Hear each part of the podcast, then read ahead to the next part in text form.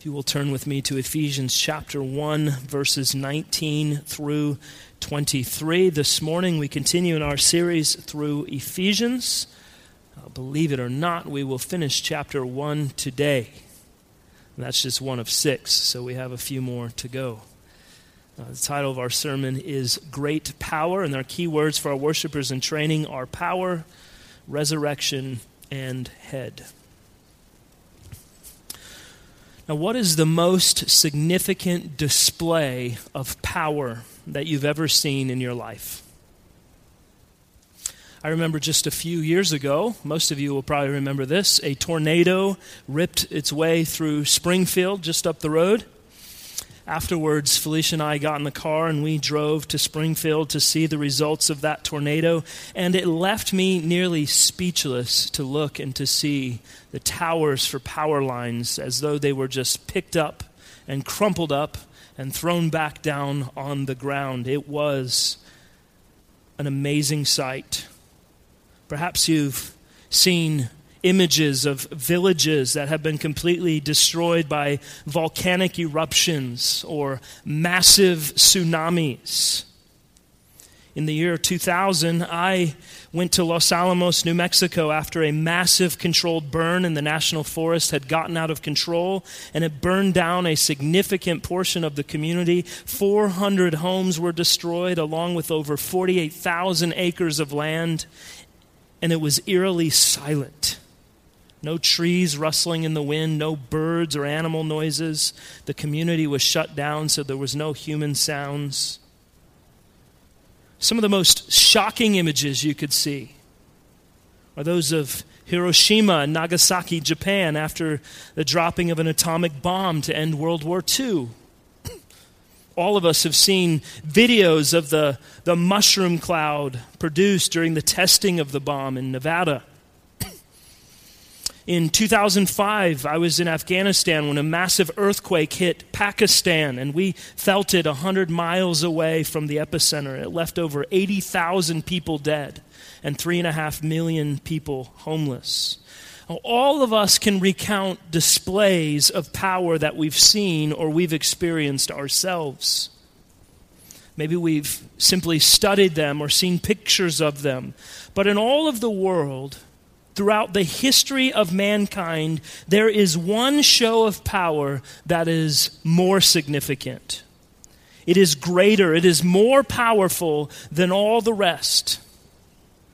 And that's that power that Paul turns our attention to this morning in our text as we continue to look at what God has done in the redemption of mankind and what he is doing in the sanctification of his people, making us to be more like Jesus Christ tornadoes and earthquakes and volcanoes and tsunamis and hurricanes and avalanches, all of these things are terrifying in their power. They leave us feeling very small and insignificant and rather helpless. But there is a power that leaves all of the other powerful forces of the world themselves to be looking small in comparison. It is the power of God to raise Jesus Christ from the dead. That is the power.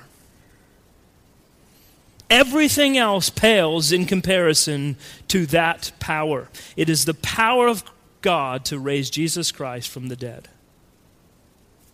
Now, we might wonder why the resurrection? Paul could have looked at all sorts of things that God has done to display his power, but he chose the resurrection. Why is that? Well, we'll see that in our text this morning. You can find it on page 976 in the Blue ESV Bible.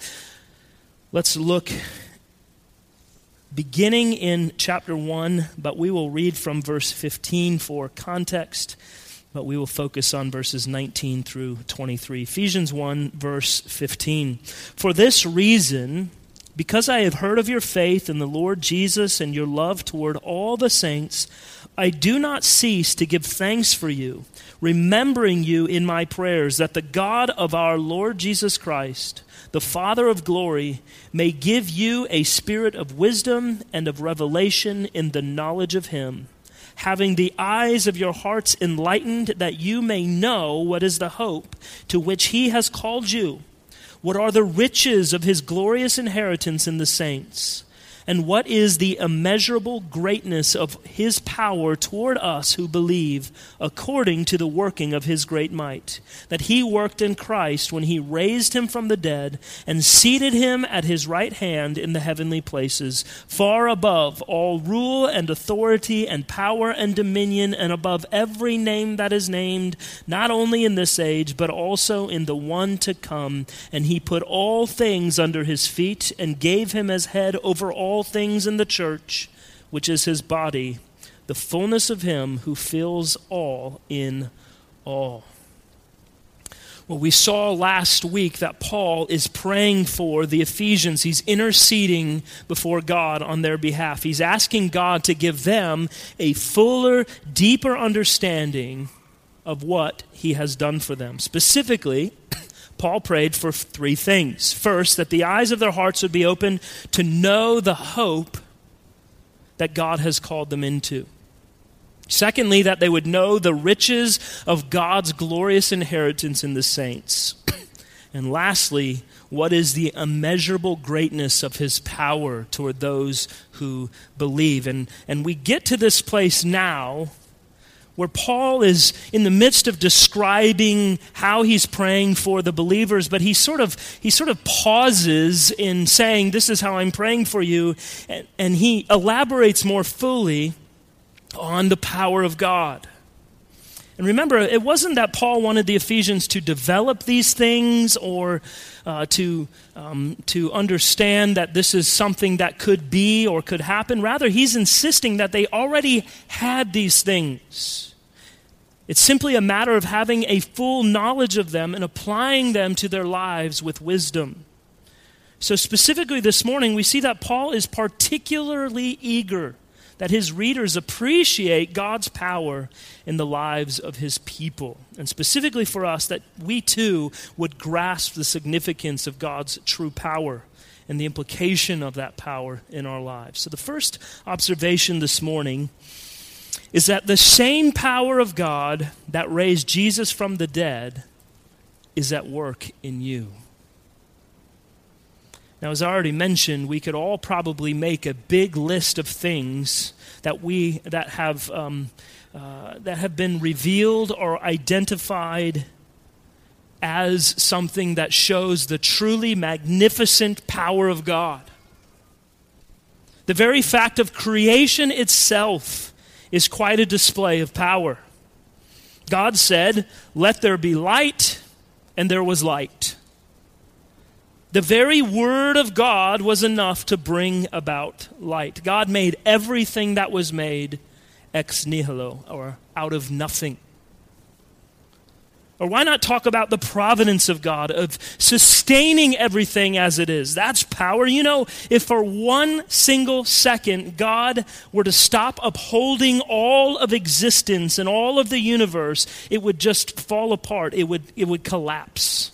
You ever think about that?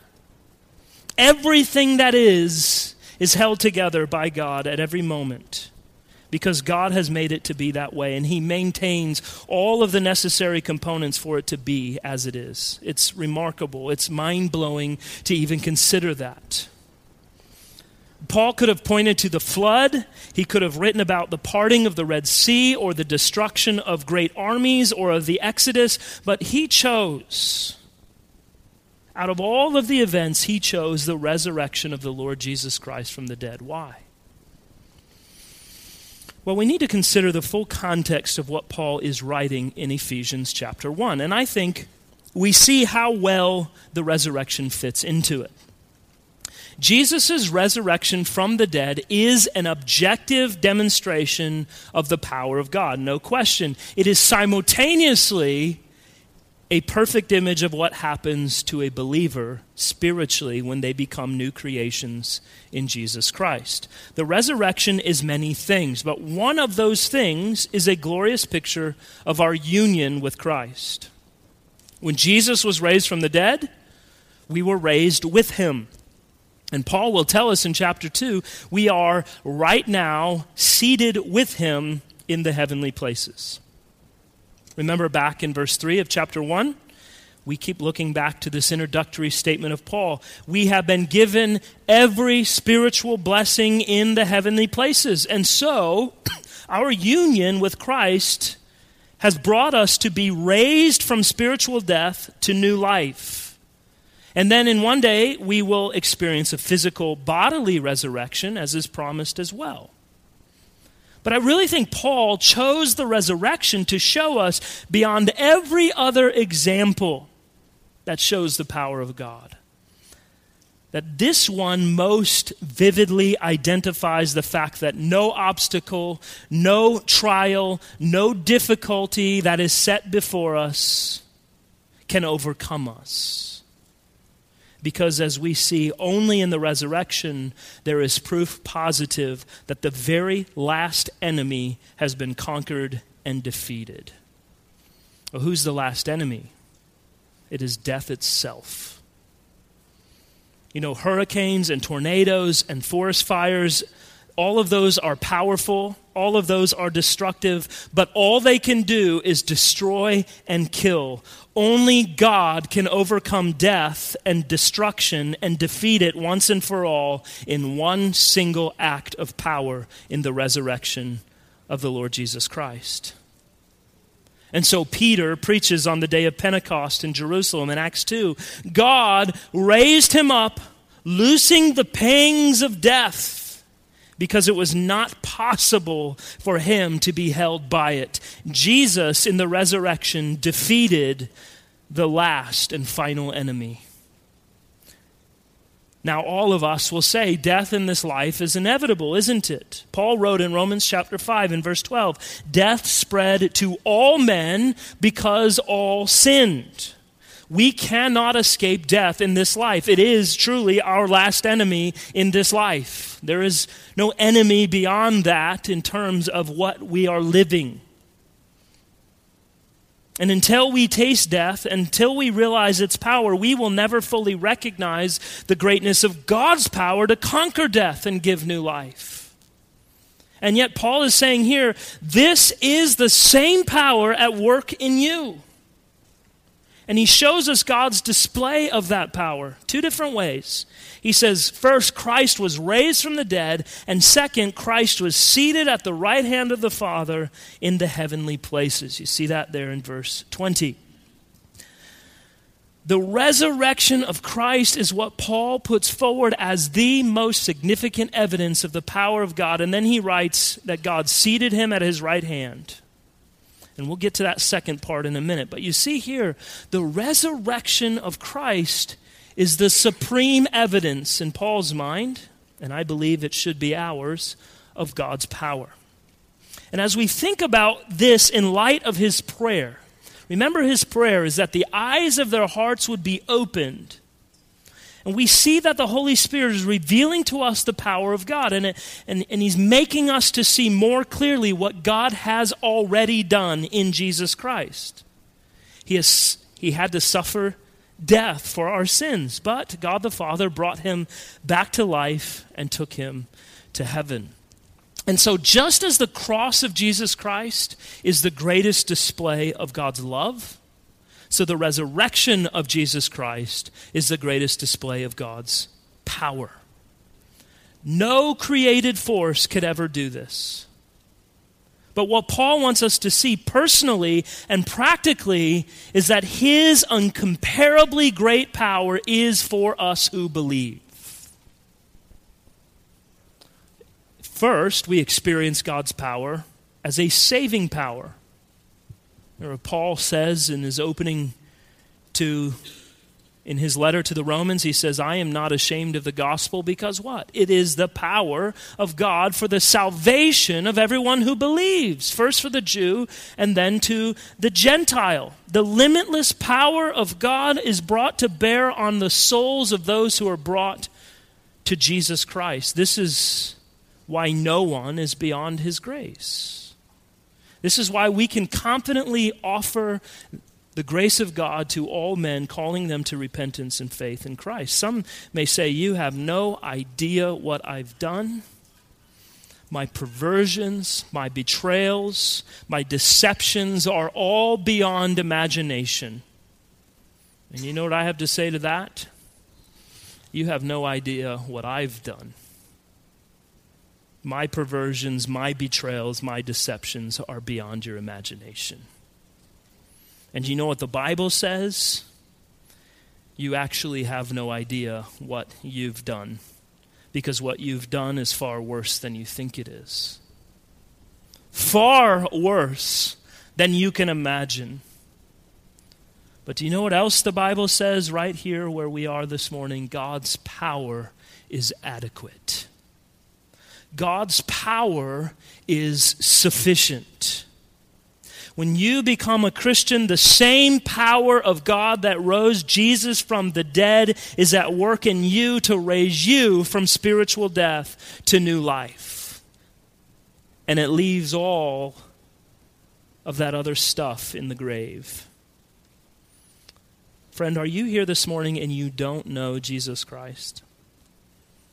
You're not a Christian. You're living for yourself. You really have given no thought to who God is and what He has done in Christ to save you from the penalty of your sins. You may not care about any of this at all. And I'm praying that by the power of God's word, He would overwhelm you and bring you to the end of yourself that you might live for Him. But some of you might be thinking what I just said God couldn't forgive me, God wouldn't forgive me. And you couldn't be any more wrong. When you humble yourself before the Lord, Place all of your faith and hope and trust in Jesus Christ, repenting of your sins. He will, by His great power, raise you up from spiritual death into new everlasting life. But until you've experienced this transforming, life giving, new creation power of God in the gospel, you've never seen anything that's all that powerful. Turn to Christ that you might live, and resurrection power will be the story of your very own life. And so you can say, too, I have been resurrected from the dead, because you have. You will know what it is to be turned upside down, not by your own doing, but by the power of God. Well, there's a second aspect to this incomparably great power that Paul writes about and it's a sanctifying power. The power that gives us all that we need to live godly lives in Jesus Christ. Later on in Ephesians, we're going to see Paul asserting that God is able to do immeasurably more than all we ask or imagine according to the power that is at work within us. Chapter 3, verse 20. In Romans 6, Paul says, or don't you know that all of us who were baptized into Christ Jesus were baptized into his death? We were therefore buried with him through baptism into death, in order that, just as Christ was raised from the dead through the glory of the Father, we too may live a new life. And that is why Paul prays, I want you to know Christ and the power of his resurrection Christ, by his Spirit, gives his incomparably great power to us who believe so we can live as we ought to live.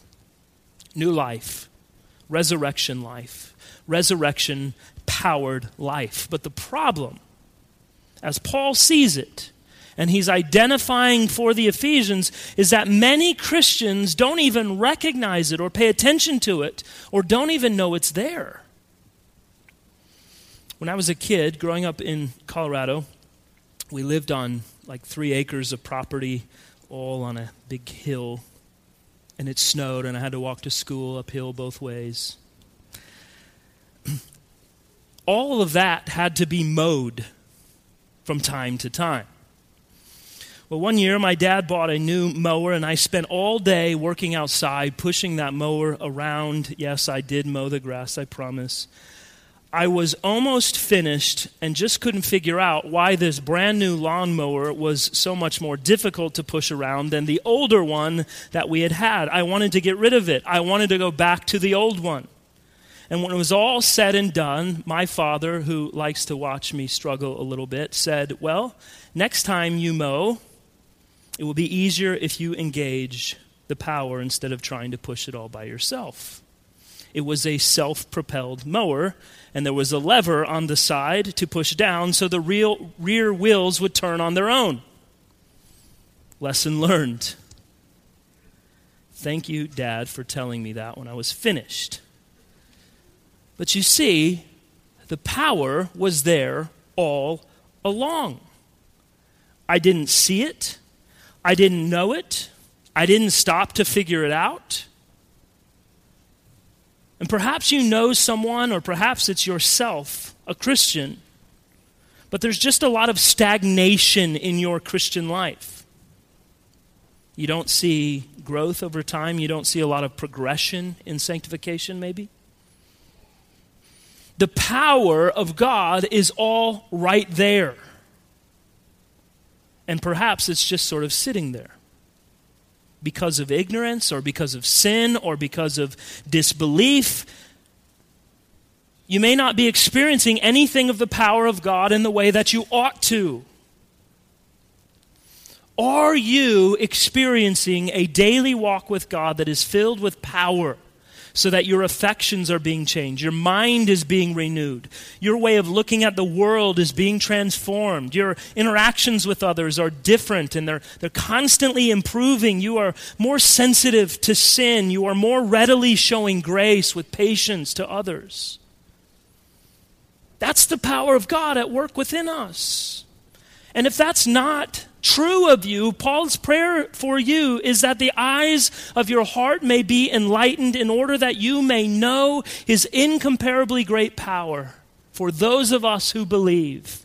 Because all of those things are possible by the power of God. Because you have been saved and you now have the ability to walk in holiness. You have the ability to walk in faithfulness. But you can't do it on your own. You need the power of God. Are you even aware of the power of God within you? Well, Paul doesn't stop at the resurrection when it comes to the power of God. He goes on to reflect on the power as it's seen in the exaltation and lordship of Jesus Christ and how that plays out in the lives of believers and all of creation. So we see our next observation this morning that Jesus is the supreme Lord and authority under which all creation resides. When Jesus was raised from the dead, Paul tells us in verse 20, something else happened. He was seated at the right hand of the Father. What does that mean? Well, historically, in formal settings, to sit at the right hand of a host was a mark of honor, and oftentimes, and certainly in this case, it is a mark of authority. At dinners or banquets or civil or social occasions, the honored guest would sit right at the right hand of the host. And this is a place of honor given to the Lord Jesus Christ by his Father. It is the highest seat in the heavenly places, and it is by right. He has inherited that. It is the throne of David. It is the everlasting throne of the king who has fulfilled all that was necessary that he might obtain it. The right hand is always the place of authority. And so Paul assures us that God has raised his son from the dead and he's placed him in the seat of authority. Paul says something similar in Philippians 2 9. Wherefore, God has also highly exalted him and given him a name that is above every name. In other words, no higher position, no greater honor could have ever been given to our Lord Jesus Christ than that which he possesses by right, given to him by the Father, and where he resides right now.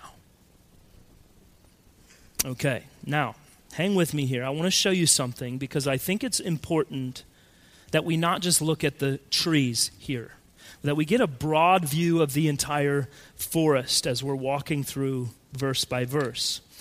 And we hit on a big section of the forest right here. Paul is not just taking this language here out of thin air. This isn't something that is uniquely Pauline, these words.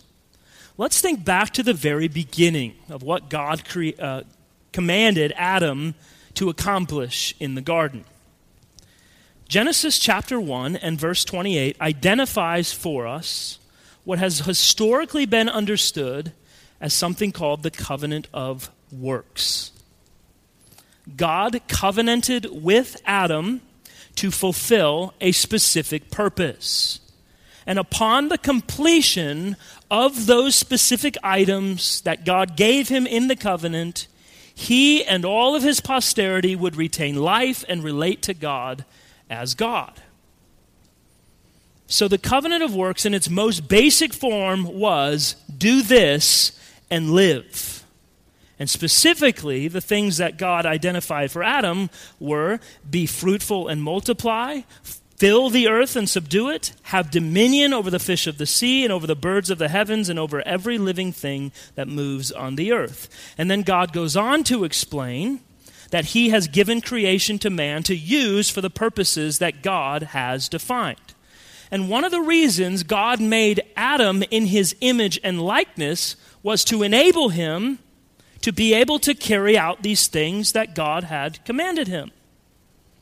So, as an image bearer, Adam was to reflect the character of God, which includes mirroring the glory of God.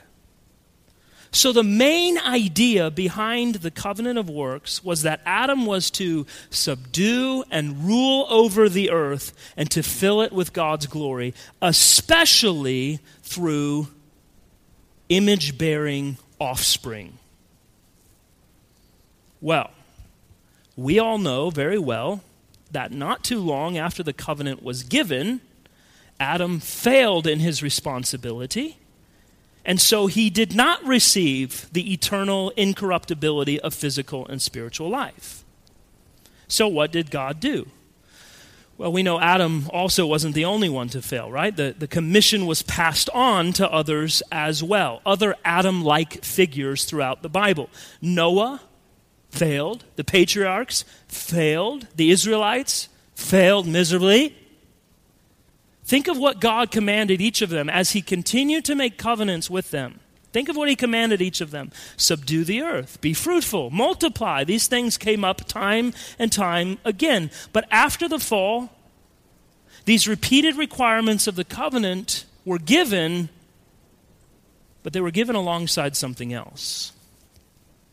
They were given alongside a promise a promise of a seed who would bless the nations suggesting that at some point in the future, all of this would actually be fulfilled. In other words, failure would continue until the last Adam would finally fulfill the requirements on behalf of mankind. And of course, we know who that last Adam is. Paul identifies him for us as Jesus Christ. Jesus lived the moral, law fulfilling life that Adam failed to live. And through his death and resurrection, is even now fulfilling that commission to fill the earth with the glory of God through his image bearing offspring, right? Well, who are his offspring? That's us. Remember back in verse 5, we, we saw that we become God's children through adoption? So Paul is saying here that Jesus fulfills the requirements. He, he fulfilled all that Adam was given in the covenant of works and failed to do because he is the last and final Adam who was promised and did it all perfectly. He fulfilled what we see in Psalm 8 6. Psalm 8 is a messianic psalm, and it is one of two psalms that uh, Paul is referencing here in our text. Psalm 8 6 and verse 6 says this You have given him dominion over the works of your hands, you have put all things under his feet. Now, Paul also references Psalm 110. And it's a fascinating psalm. We have in Psalm 110, verse 1, we have the Father talking about the Son. And he says this The Lord says to my Lord, the Father says to the Son, Sit at my right hand until I make your enemies your footstool. So Paul views Christ himself as having decisively fulfilled what Adam failed to do, and specifically the commission of Psalm 8 thus receiving the promise of Psalm 110. I hope you're with me. I know this is a lot. So, in other words, Paul is making a very bold claim, and the claim is that Jesus Christ himself, individually and flawlessly, ruled, subdued, and multiplied, and is multiplying by and through his church, filling the earth with the glory of God. That's the point of it all. And it's a beautiful point. And now, Jesus is exalted, and Jesus is king over all creation. Jesus is the head of his church there should be no question about whether or not Jesus is reigning on his throne today, right here, right now. Jesus is king. It's the exact thing that Paul is saying in verse 20 when he says that Christ has already been seated at the right hand of God in the heavenly places. Verse 21 far above all rule and authority and power and dominion, and above every name that is named, not only in this age, but in the one to come. So there, Jesus sits at the Father's right hand, ruling over the universe as the head of his church, drawing the members of his body to him. There is no authority on earth or under the earth or in the heavenly realms that is even remotely comparable to him. And indeed, for any man to pretend that he is the head of Christ's church is utter blasphemy. There is one head, and he is Christ. He is seated on his heavenly throne where he keeps us, his children, in his hand, and he keeps his enemies under his feet. And he will continue to do so until all of the members of his body are gathered together and the body is complete. You see in verse 23, Paul says, His body is the fullness of him who fills all in all. He means the Lord Jesus Christ regards himself as incomplete until every person whom the Father is giving to him has been joined to him in living faith. Why? Because he is the head and we are the body. And how is our Lord represented and expressed throughout the world? By his church, by his body. And that church is intended to be a full expression of him. Of whom? Of him who is all in all. Of him who reigns over the whole universe, and whom the whole creation will at last acknowledge to be the Lord alone. Of him who by his Spirit is present everywhere, and whose name is the only name that will be praised everlastingly. But why is Paul telling us all of this? What does all of that mean for us? Paul's great, magnificent point here is that the power which raised the Lord Jesus Christ from the lowest place to the highest, the very power which sustains this wonderful relationship that exists between the ascended Christ and his people on the earth, the power of all of that is the power which has worked in you as a Christian.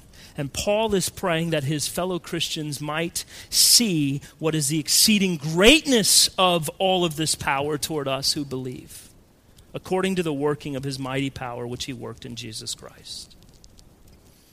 And you know, sometimes as believers, we can feel weak, we can feel sort of hopeless, we can feel worthless we can feel beat down and overcome by temptations in this world. We can be so overcome and overwhelmed by sin and so discouraged by our lack of progress. And the answer to all of that, of course, is that our hearts' eyes be opened to the greatness of the power of God. The power that is within each of us who is a child of God is the exact same power of Christ who sits on the throne in heaven today. The exact same power that God used to raise him from the dead and to raise you from the dead as well. By the Holy Spirit who dwells within each and every one of us who is in Jesus Christ. And so the Holy Spirit not only raised Jesus from the dead, He raised him to, to the seat of all cosmic authority in the universe. He raised him not only from a tomb, but from this planet to the heavenly places where he is seated on high and he is exalted as the Lord of heaven and earth. Think of it, brethren. At this very moment, Christ reigns in heaven as the king over all heavenly rulers, authorities, powers, and lords. All of the whole of the supernatural, of divine counsel, it is all under his authority. And the Lord Jesus is above all tower, power, titles of power. Everything you can imagine in this world that has any form of power is under him. And he has that authority over kings and prime ministers and presidents, over every being. God put it all under Christ's feet for the church. And he is now and forevermore the supreme Lord over all things. And so when you feel like there's weakness of your faith, when you feel broken in your spirit, when you're discouraged in your faith and it feels like everything is against you, remember that the head of the body to which you belong is at the right hand of God right now. Remember that all authority and all power is in his hands, controlling the universe and the cosmos. And he is the head over all of it.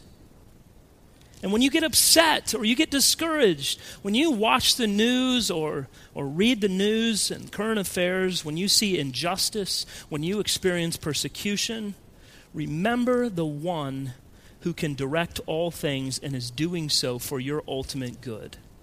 You may not see it now. You may not see it now. In a year when we have a new president, you may be saying, What in the world? But you know that's for your good. Jesus is in control of that. And so, if all of this is true, why would we ever suffer? If Jesus is in control and he loves us as his people, why would we suffer? Why would we ever experience hardship? Why would we ever struggle? Well, we don't understand it fully, but we know at least that our trials are a part of our sanctification. It's not that God can't prevent these things from happening. He surely can, but He chooses not to. And in fact, it's not that He just chooses not to not let them happen, but that He is in control of them. And so you see, it, it doesn't help us in the midst of suffering, for example, to think that it's not God's will in my life. No, it is God's will. But you know it's God's will for my good because God knows what's best for us. And there are times when we need sunshine, and there are times when we need and are most benefited by terrible storms. Psalm 119 catches something of this. David writes, Before I was afflicted, I went astray. It is good for me that I have been afflicted. Why was it good? Because the Lord sanctified him, the Lord strengthened him, the Lord brought him into conformity to his word all the more in ways that he couldn't do in other avenues. All of us of Christians can probably look back to things in our lives, times of difficulty and trial and suffering and sorrow, and we can think of ways that God blessed us in the midst of those.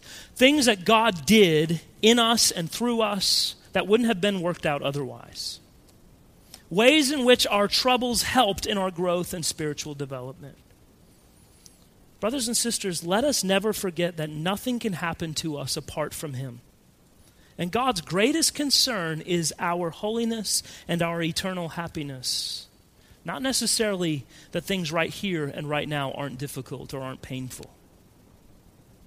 He does all things for our good and we can rest in knowing that He has all of the power to make it work for our good, even if it doesn't look so good right here and right now.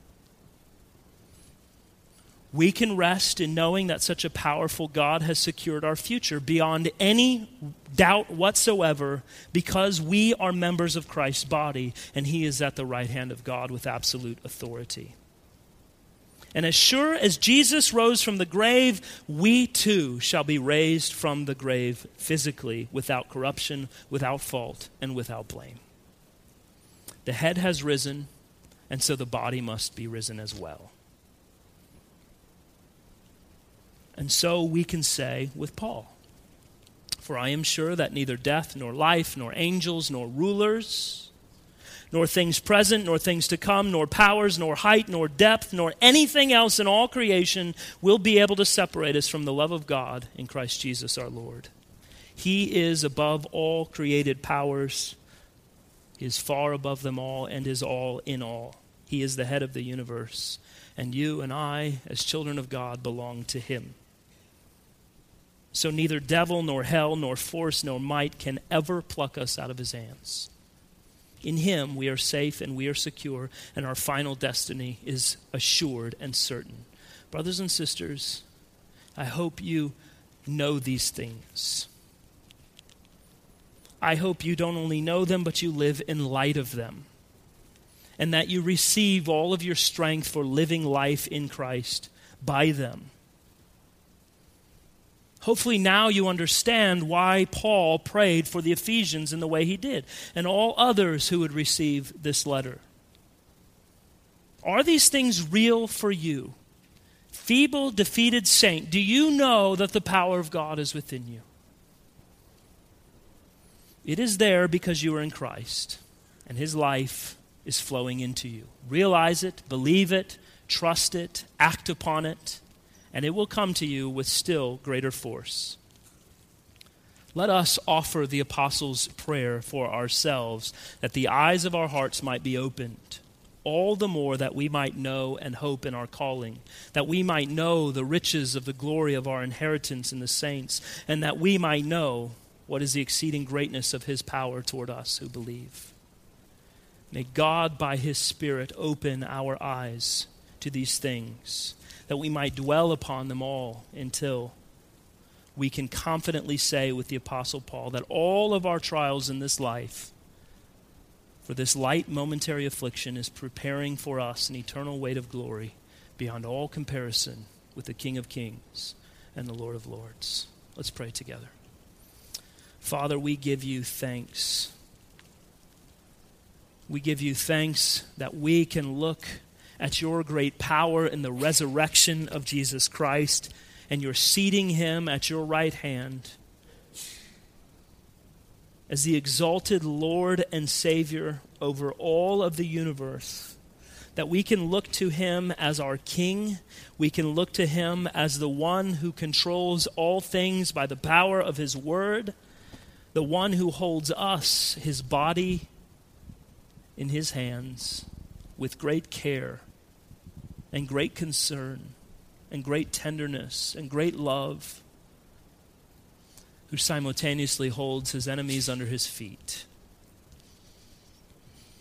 And so we look to you, Lord, with great joy and a great longing to know more of the power of God in our lives that we not live defeated lives, that we not live lives of discouragement and constant woe and constantly looking to our spiritual growth and being discouraged, but rather that we would know something of your power, that we too could continually grow in our spiritual lives, just as Paul prayed for the Ephesians that in the midst of trials, in the midst of tribulations, in the midst of suffering, in the midst of pain, in all of these things, that we could be reminded